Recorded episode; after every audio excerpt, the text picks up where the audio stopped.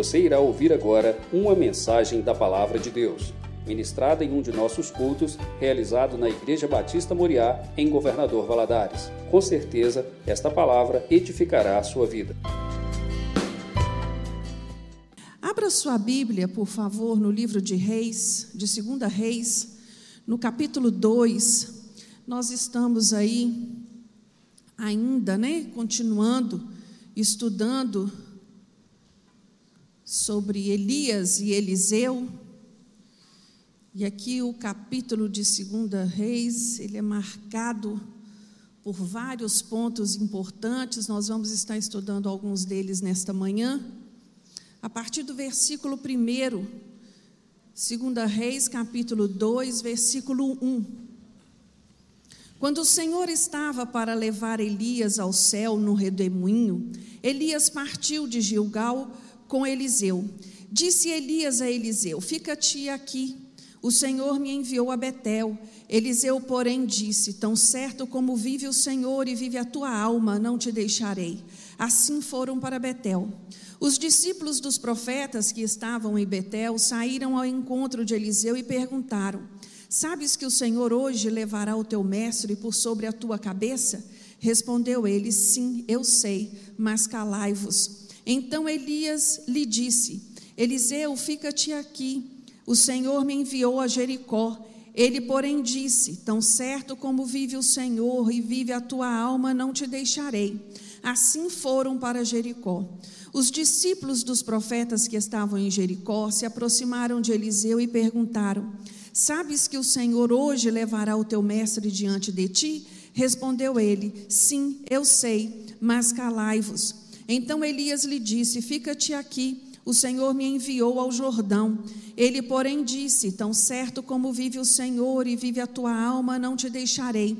Assim ambos foram juntos. 50 homens dos discípulos dos profetas os acompanharam e pararam a certa distância, em frente do lugar em que ambos haviam parado, à margem do Jordão. Então Elias pegou a sua capa e, dobrando-a, bateu com elas nas águas, as quais se dividiram para os dois lados. Os dois passaram em seco. Havendo eles atravessado, Elias disse a Eliseu: "Pede-me o que queres que te faça, antes que seja levado para longe de ti." Disse Eliseu: "Peço-te que haja porção dobrada de teu espírito sobre mim." Respondeu Elias: "Coisa difícil pedistes. Se me vires quando for separado de ti, assim se te fará. Porém, se não me vires, não se fará." Indo eles andando e falando, de repente um carro de fogo com cavalos de fogo os separou um do outro. E Elias subiu ao céu num redemoinho. O que vendo Eliseu clamou: meu pai, carros de Israel e seus cavaleiros." E Eliseu nunca mais o viu. Pegando as suas próprias vestes, rasgou-as em 2 partes. Apanhou a capa que caíra de Elias e voltou e parou à margem do Jordão. Então tomou a capa que caíra de Elias, bateu com ela nas águas e disse: "Onde está agora o Senhor, Deus de Elias?" Quando bateu nas águas, elas se dividiram para um e outro lado, e Eliseu atravessou. Fecha seus olhos agora. Vamos tirar esse tempinho seu com Deus, amém? Vamos pedir ao Senhor que fale ao nosso coração. Te louvamos, Deus, e te damos graças por estarmos na tua casa nesta manhã, de um dia tão lindo, Senhor, que o Senhor preparou para nós. Meu Deus, obrigado. Obrigado porque esta igreja tem as portas abertas para nos receber. Obrigado porque aqui encontramos comunhão, aqui encontramos amor, aqui encontramos a palavra que vem do Senhor para nos alimentar e nos fortalecer. Por isso, nesta manhã te pedimos, Senhor, fala conosco, fala ao nosso coração, ministra, Senhor, em nós, nos dê entendimento da tua palavra. Ah, Deus, nos ajuda na nossa caminhada. Sê conosco, ó Espírito Santo de Deus, é o que oramos a ti no nome de Jesus. Amém. Como eu disse antes, logo no início, esse capítulo 2 de 2 Reis é um capítulo cheio de grandes acontecimentos, de pontos muito, muito importantes, de ensinamentos para a nossa vida. E nesta manhã eu gostaria de estar analisando, compartilhando com os irmãos a respeito de dois pontos aqui, né, desse início do capítulo 2. Em primeiro lugar, nós temos aqui um acontecimento fantástico, um dos episódios mais fantásticos da Bíblia, né? O arrebatamento do profeta Elias. O Deus que havia negado a Elias um pedido de morte, lá no capítulo 19 de 1 Reis, havia preparado, tinha reservado algo muito maior, muito mais superior para a vida de Elias. E o mesmo Ele faz conosco, não é assim? Nós oramos, às vezes, as nossas expectativas, os nossos sonhos, os nossos desejos não são atendidos por Deus, porque Ele tem algo melhor, mais perfeito e surpreendente para os seus filhos. E aqui nós vemos o Senhor fazendo isso, tomando Elias. E o que aconteceu com Elias aqui no capítulo 2 de 2 Reis, ele é uma representação, um tipo, uma figura daquilo que o Senhor tem reservado para mim e para você, o arrebatamento da igreja, que num piscar de olhos seremos levados daqui para encontrar com o nosso Senhor nos céus. Amém? Aleluias, essa é a sua expectativa? Glória a Deus por isso. E em segundo lugar, e não tão menos importante, né, para nós estudarmos, é possível nós fazermos uma comparação, né, para a nossa vida, identificando nessa jornada de Elias e Eliseu por estes 4 lugares, estágios da obra do Senhor na vida de Eliseu que se aplicam na minha vida e na sua vida.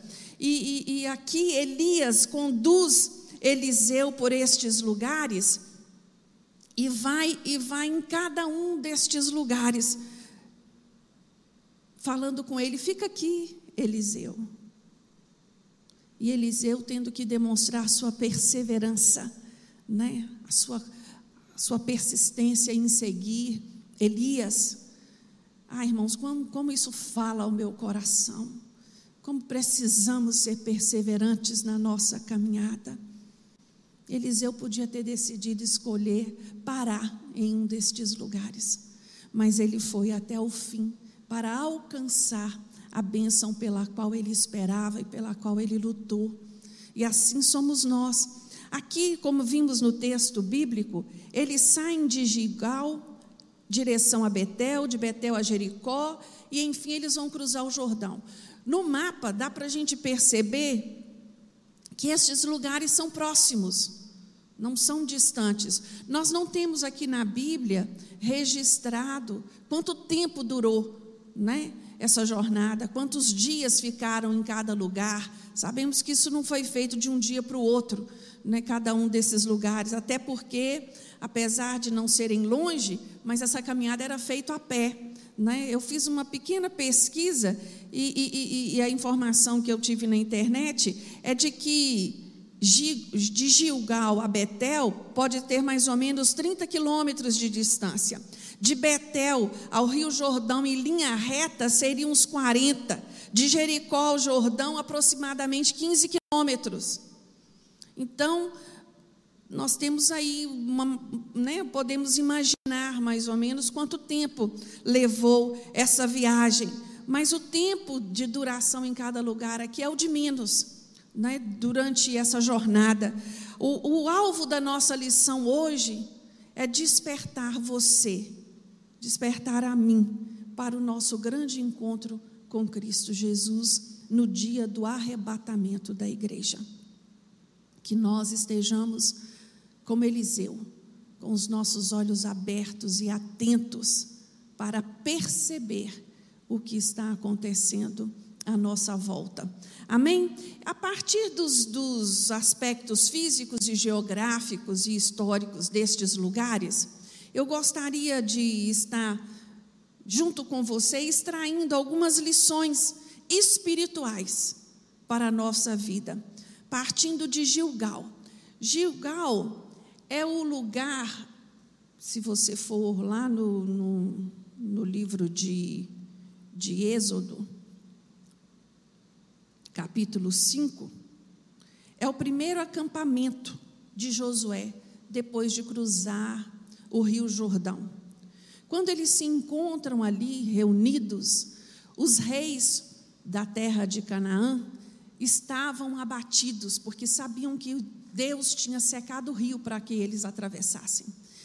E Deus dá uma orientação a Josué neste acampamento, que ele circuncidasse todos os homens, porque os homens que saíram do Egito saíram circuncidados, mas os que nasceram durante esses 4 anos de peregrinação pelo deserto não haviam sido circuncidados. Então ali em Gilgal vai acontecer esta circuncisão em massa. Quando nós olhamos para Gilgal, quando nós olhamos, né, para este acontecimento, espiritualmente ele representa o que para nós? O despojamento da carne. Ali a circuncisão significava isso, tirar o opróbrio, tirar a vergonha da escravidão. Era um ato espiritualmente muito sério para o povo judeu. E Gilgal representa isso para mim e para você, quanto cristão. Despojar da carne, despojar do velho homem. E é tão interessante este momento, porque quando olhamos para a igreja, nos dias de hoje, há muitos que chegam neste momento da sua caminhada cristã e acham difícil demais continuar. É difícil demais abrir mão da carne.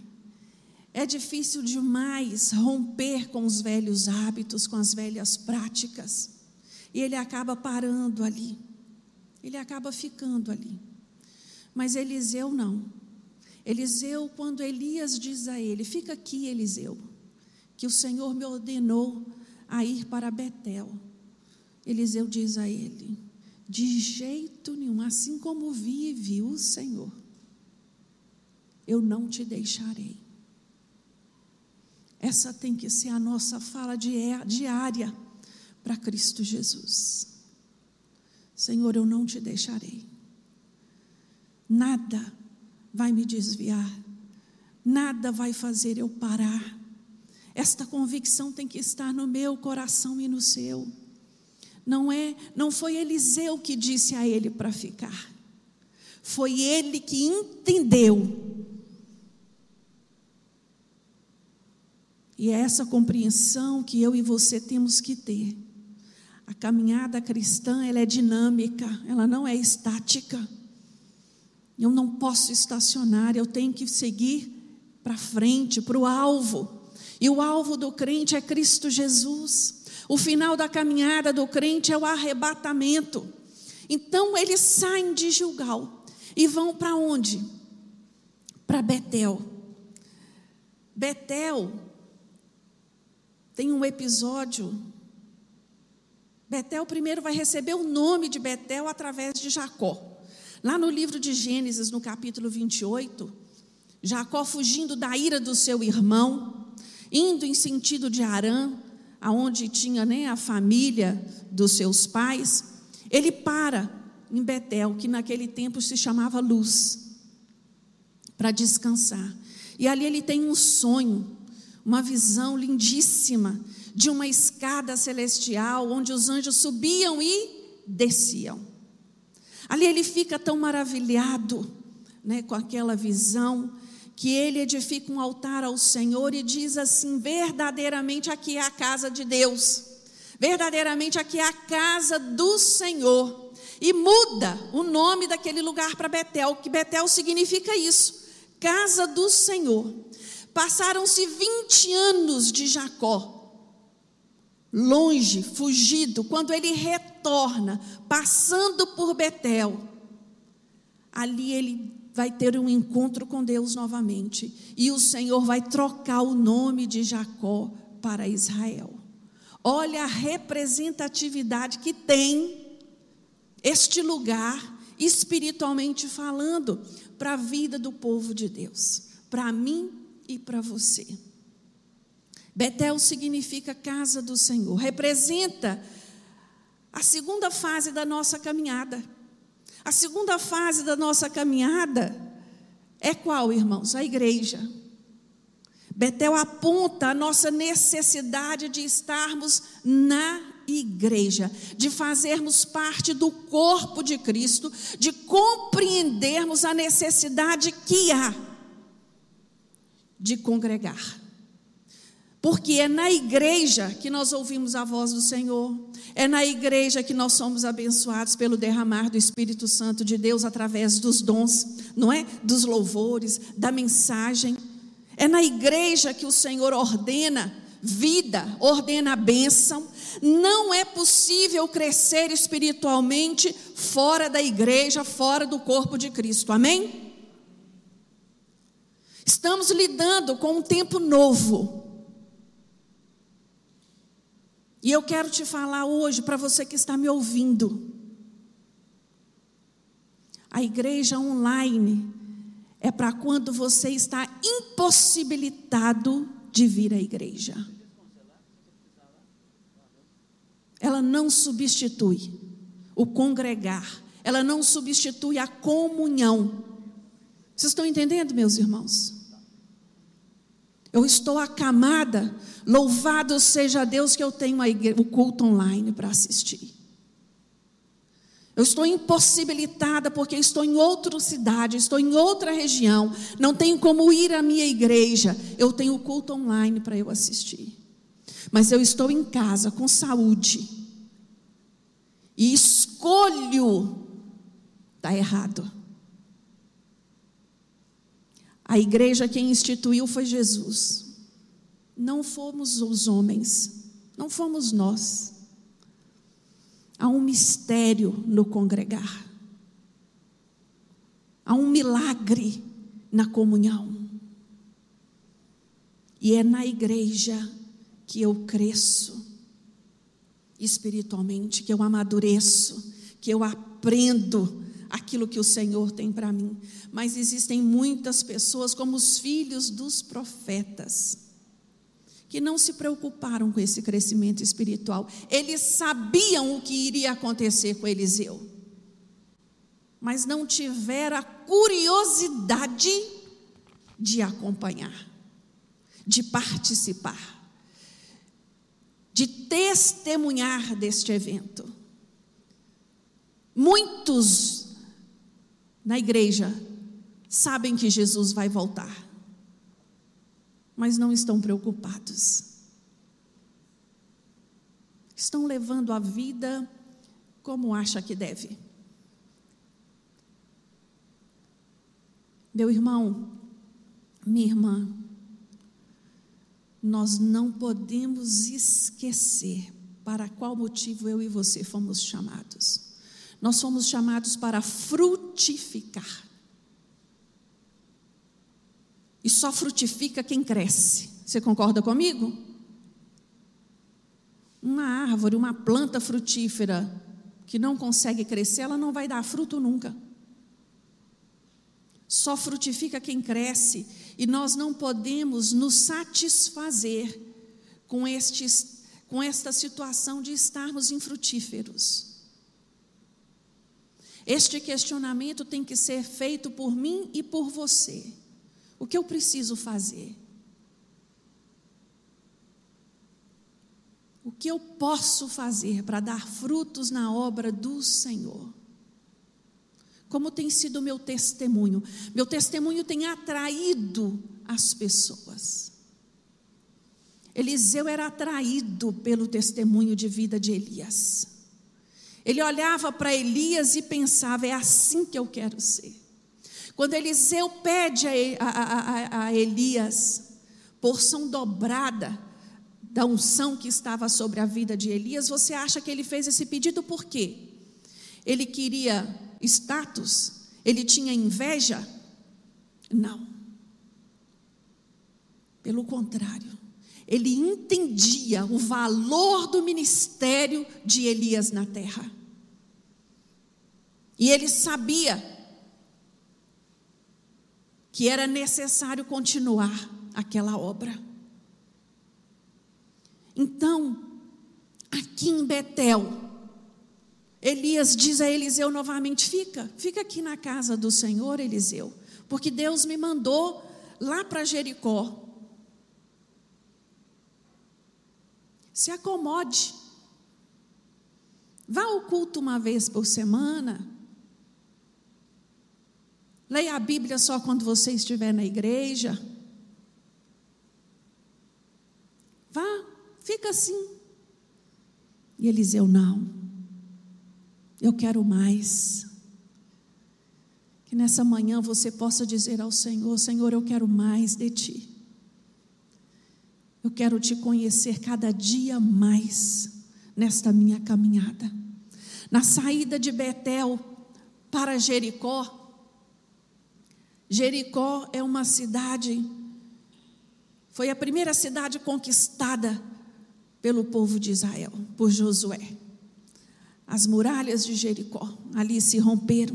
Jericó significa lugar de fragrância, aponta para o testemunho do servo diante do mundo.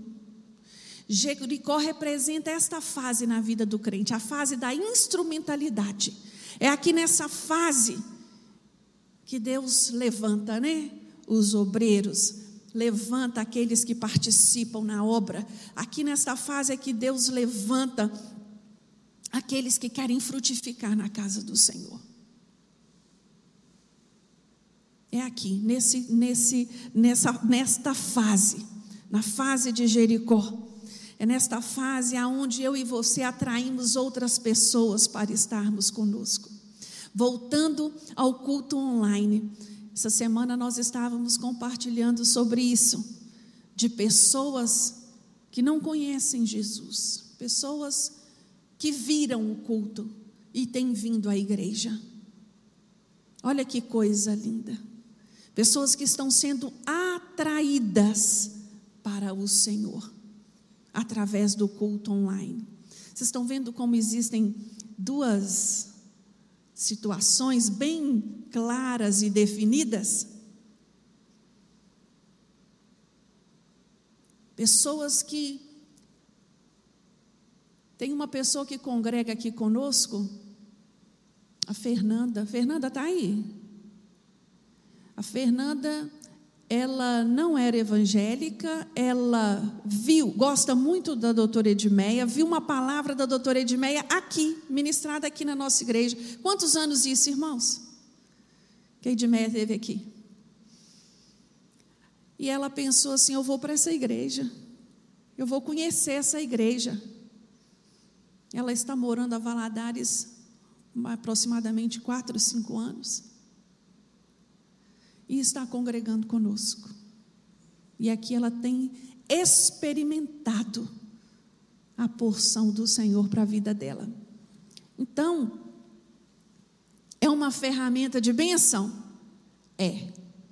Eu falo sempre isso e não vou cansar de dizer: quem dá a bênção é o Senhor, mas quem administra ela somos eu e você. Então, cuidado como você tem administrado a bênção do Senhor na sua vida. Amém? O próximo e último lugar para onde esses homens vão é para o Jordão.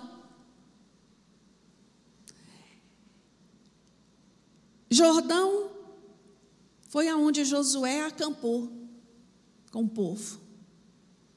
Ali no Jordão, Josué recebe uma palavra de Deus: anima-te e tenha bom ânimo, que eu sou contigo. Foi ali no Jordão que se prepararam, nas campinas, do Jordão, que o povo de Deus se preparou para avançar na conquista da terra prometida. E foi no Jordão o último lugar em que Eliseu viu Elias. Foi ali aonde aconteceu esta coisa, este evento fantástico. E é incrível, porque a Bíblia diz que 50 dos filhos dos profetas acompanharam Elias e Eliseu, mas acompanharam como? De longe, com aquele olhar curioso, né? Só quero saber o que está acontecendo, mas não participou. Estavam de longe, observando, né, os acontecimentos. O Jordão representa o arrebatamento, o momento do arrebatamento, quando os céus se abrirão e o Senhor Jesus e a igreja fiel se encontrarão nos ares. É a fase final da nossa caminhada, daquele que perseverar, daquele que completar, né, a sua caminhada e prosseguir até o fim. Quando eu olho assim para os dias de hoje, vejo que tem muitos filhos de profetas que vão estar só observando de longe o arrebatamento da igreja. Temos que ser despertos para este assunto. A tomada de Elias, ela significa, né? Ela simboliza isto para nós. Eu fico pensando, não sei se você pensa nestas coisas, mas como seria os noticiários do mundo se o porventura o arrebatamento acontecesse hoje da igreja? Você já parou para pensar nisso? O que a ciência iria dizer a esse respeito? Houve uma desintegração em massa, um vírus, não é não? Um vírus absurdo tomou a população e desintegrou esses humanos. O que diriam os ufologistas? Que eles teriam sido raptados pelos extraterrestres. Explicação, meus irmãos, iriam aparecer inúmeras. E por incrível que pareça para nós, elas seriam aceitas. Mas aquele que conhece a palavra e que não subiu, ele vai saber responder. Eles foram e nós ficamos. Eles subiram e nós ficamos. A trasladação de Elias, ela deve ser uma mensagem atual para a igreja de hoje. O arrebatamento da igreja não é ficção, não é suposição. O arrebatamento da igreja é certo, é aquilo que o Senhor tem preparado para nós. Em João 14, de 1 a 3, está escrito assim: não se turbe o vosso coração, crede em Deus, crede também em mim. Na casa de meu pai há muitas moradas. Se não fosse assim, eu vos só teria dito. Vou preparar-vos lugar, e se eu for e vos preparar lugar, virei outra vez e vos levarei para mim mesmo, para que onde eu estou estejais comigo. No versículo 18 do mesmo capítulo 14, não vos deixarei órfãos, virei para vós, aleluias. Próprio Jesus, consolando os seus. A volta de Jesus, ela é coisa certa. Quando olhamos para o arrebatamento de Elias, a trasladação de Elias, vemos este fato como um tipo. O que é um tipo na Bíblia? Um tipo, ele é uma representação no Antigo Testamento de algo que aponta para o Novo Testamento. O tipo pode ser pessoas, coisas ou um acontecimento. Este acontecimento especificamente, ele é o tipo, ele aponta, ele é a prefiguração do arrebatamento, num piscar e num fechar de olhos. Num piscar e fechar de olhos. O arrebatamento foi o que o Senhor preparou para Elias naquele momento. E é o que o Senhor tem preparado para mim e para você. Essa é a nossa esperança. A abnegação de Elias se contextualiza com a fidelidade da igreja. A igreja, ela insiste em preservar-se virgem, imaculada, para o esposo que é Cristo Jesus. Elias fez muitos milagres, levando o povo, convencendo o povo a voltar a adorar a Deus, a se prostrar diante de Deus, a louvá-lo. O mesmo acontece hoje com a igreja. A igreja, ela tem vivenciado milagres sobrenaturais que tem atraído pessoas e levado as pessoas durante os séculos a adorar o Senhor. Olha que papel maravilhoso dado à igreja. No meio de tantas aflições que a igreja sofre, ela tem o conforto. Qual é o nosso conforto? Maranata, ora vem, Senhor Jesus. Essa é a nossa esperança. É onde os nossos olhos estão postos. E na volta de Jesus, nós, os salvos, seremos recompensados.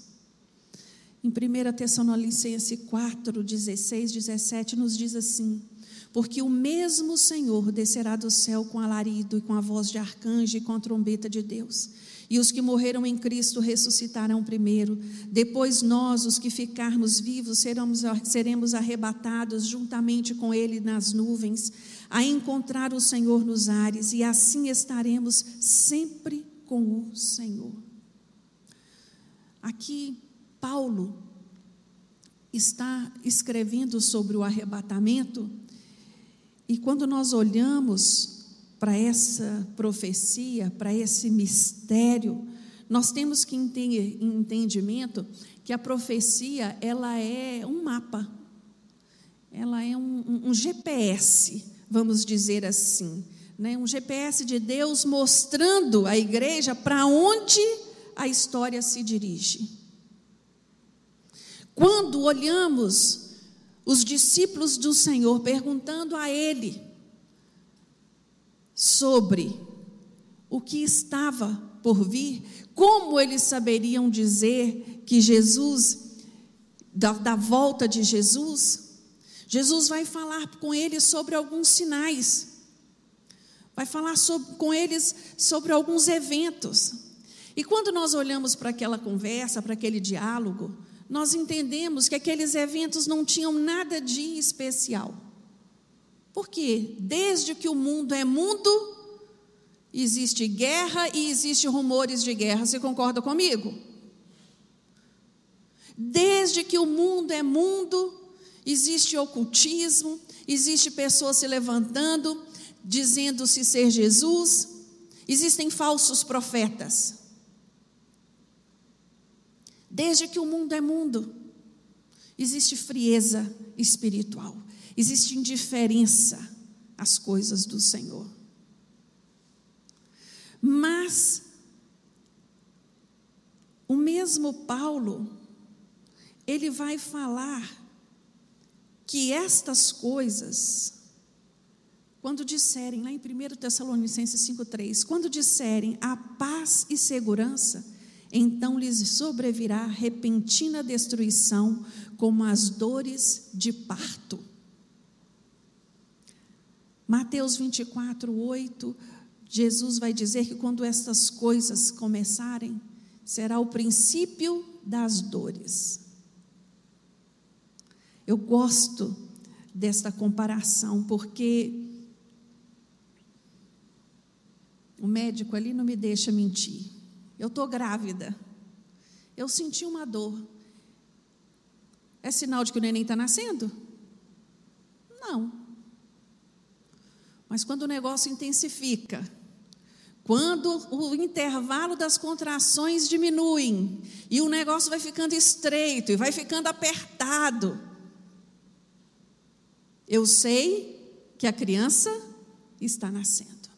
Então, quando olhamos para estes eventos aos quais Jesus disse ali, que parecem tão comuns, parecem tão normais, eu conversando sobre esse assunto na minha casa com meus irmãos, eu tenho um irmão que ele é muito inteligente, acima da média, e falando sobre a volta de Jesus, ele falou assim: eu detesto quando as pessoas ficam falando que o mundo vai acabar. Desde que o mundo é mundo, tem terremoto, tem tsunami, tem isso. A gente só fica sabendo mais hoje por causa da internet. Aí eu falei: engano seu. Desde que o mundo é mundo, existir. Mas hoje você vai negar a interferência climática nos eventos naturais da Terra? Não, meu querido. A intensificação destes eventos tem falado para mim e para você que Jesus está às portas, que Jesus está voltando.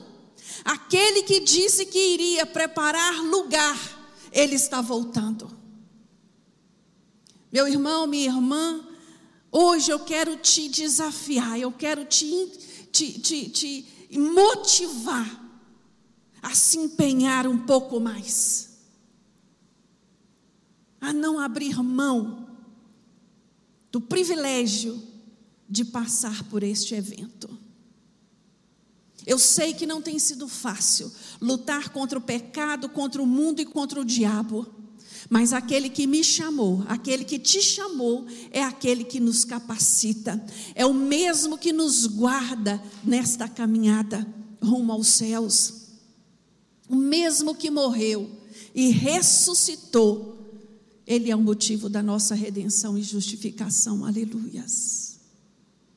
Não se deixe enganar, não pense que isso que está acontecendo é coisa corriqueira. Eu me lembrei, pastor, quando nós iniciamos os módulos aqui, um modelo diferente da EBD, há 3 anos atrás, nós estudamos escatologia, 3 para 4 anos, se eu não me engano. E durante aquelas aulas, tantas coisas foram ditas, aprendemos tanto, compartilhamos tantas coisas, mas em nenhum momento ninguém pensou ou preveu um Covid-19. Ninguém pensou que passaria por um momento desse na história. Durante aquelas aulas nós olhamos só para o passado, para aquilo que a história trazia em registro. Não sabíamos que iríamos vivenciar tanta dor e tanta perda, que iríamos vivenciar tantos dias difíceis. Começamos o Covid pensando: isso vai durar 2, 3 meses, rapidinho isso se resolve. Olha quanto tempo já se passou. Esse Covid virou outra coisa e cada dia é uma notícia. Ah, meu irmão, enche o seu coração de gozo e de paz nessa manhã. Declara para você mesmo, para sua alma ouvir: o meu Redentor vive, os meus olhos estão postos no céu, é para onde eu vou. Eu sou estrangeiro nessa terra. Eu sei que este lugar tem dor, tem sofrimento, mas o Senhor recompensará os salvos, amém? Oh, glória a Deus, aleluias.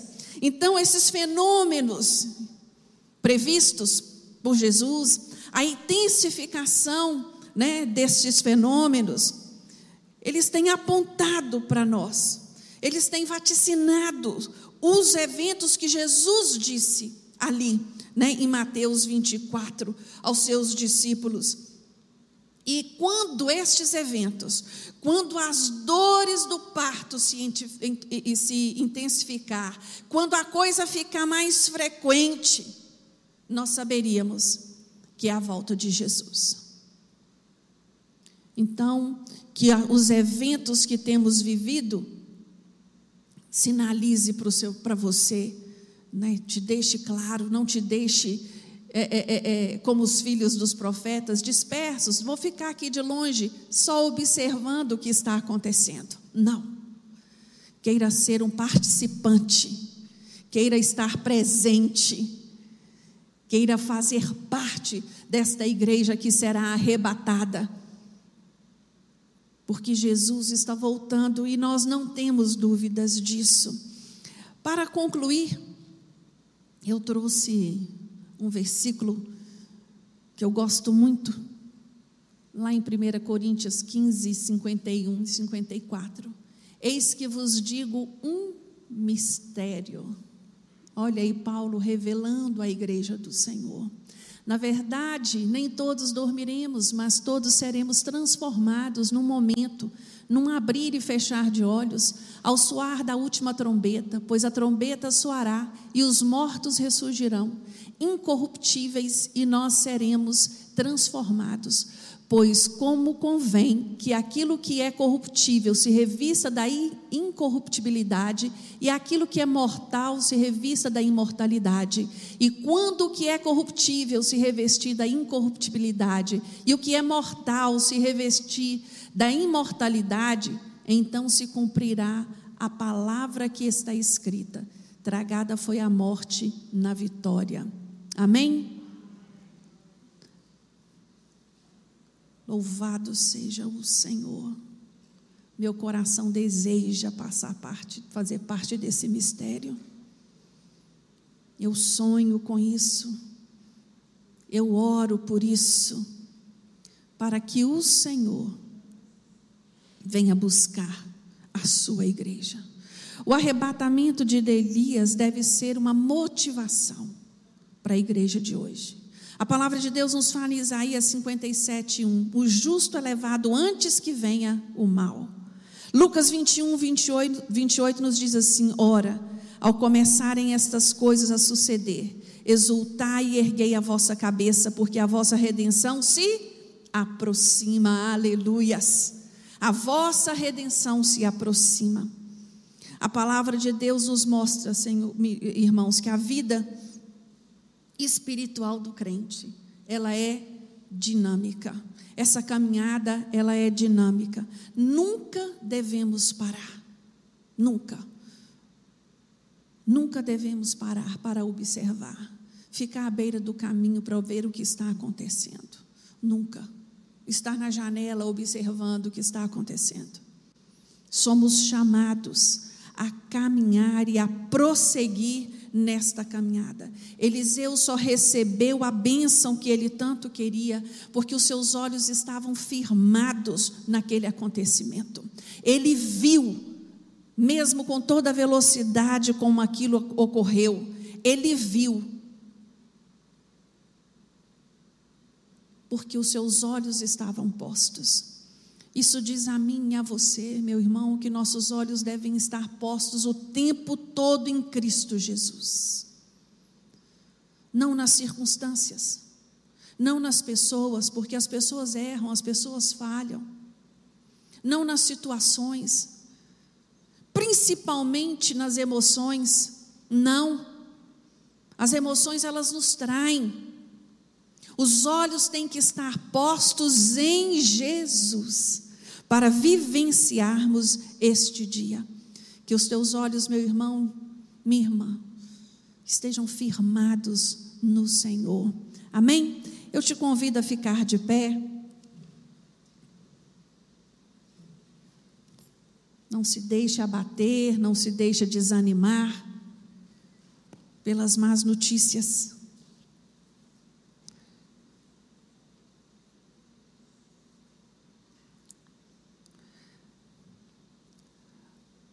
Que você saia daqui hoje, nesta manhã,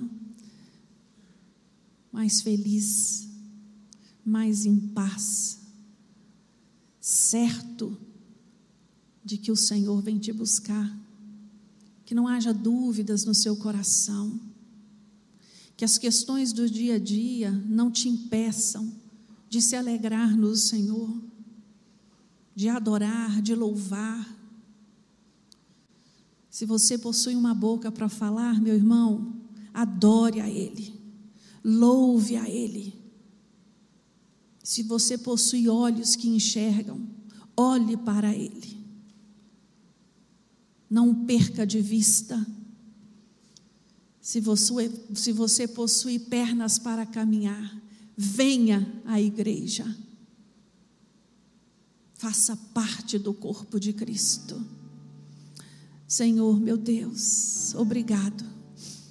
Obrigado, Senhor, pela oportunidade de estarmos aqui.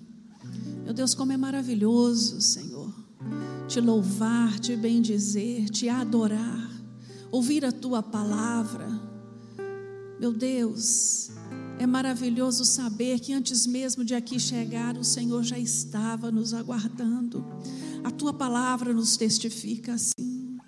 Por isso, Senhor, nesta manhã eu te peço, fortalece a caminhada dos meus irmãos, fortalece a mente, fortalece o coração, fortalece a alma, ajusta aquilo que precisa ser ajustado, direciona os passos no nome de Jesus nesta manhã.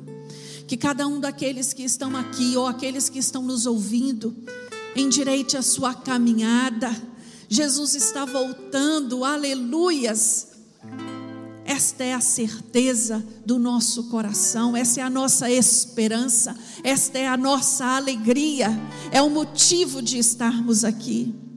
Senhor, muito obrigado, obrigado por tudo aquilo que o Senhor tem feito no meio da tua igreja. Obrigado, meu Deus, por cada família que aqui congrega, por cada vida que aqui tem encontrado, Senhor, alimento, tem encontrado esperança através da tua palavra. Nos ajude, Senhor, quanto igreja, a exalar o bom perfume, a atrair vidas para o Senhor. Nos ajuda, Deus, é o que nós te pedimos nesta manhã.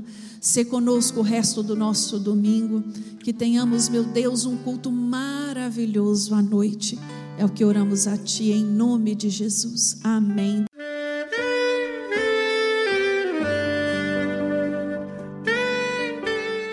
Querido amigo, Deus se interessa por você. Ele conhece as circunstâncias atuais da sua vida. Não hesite em buscá-lo.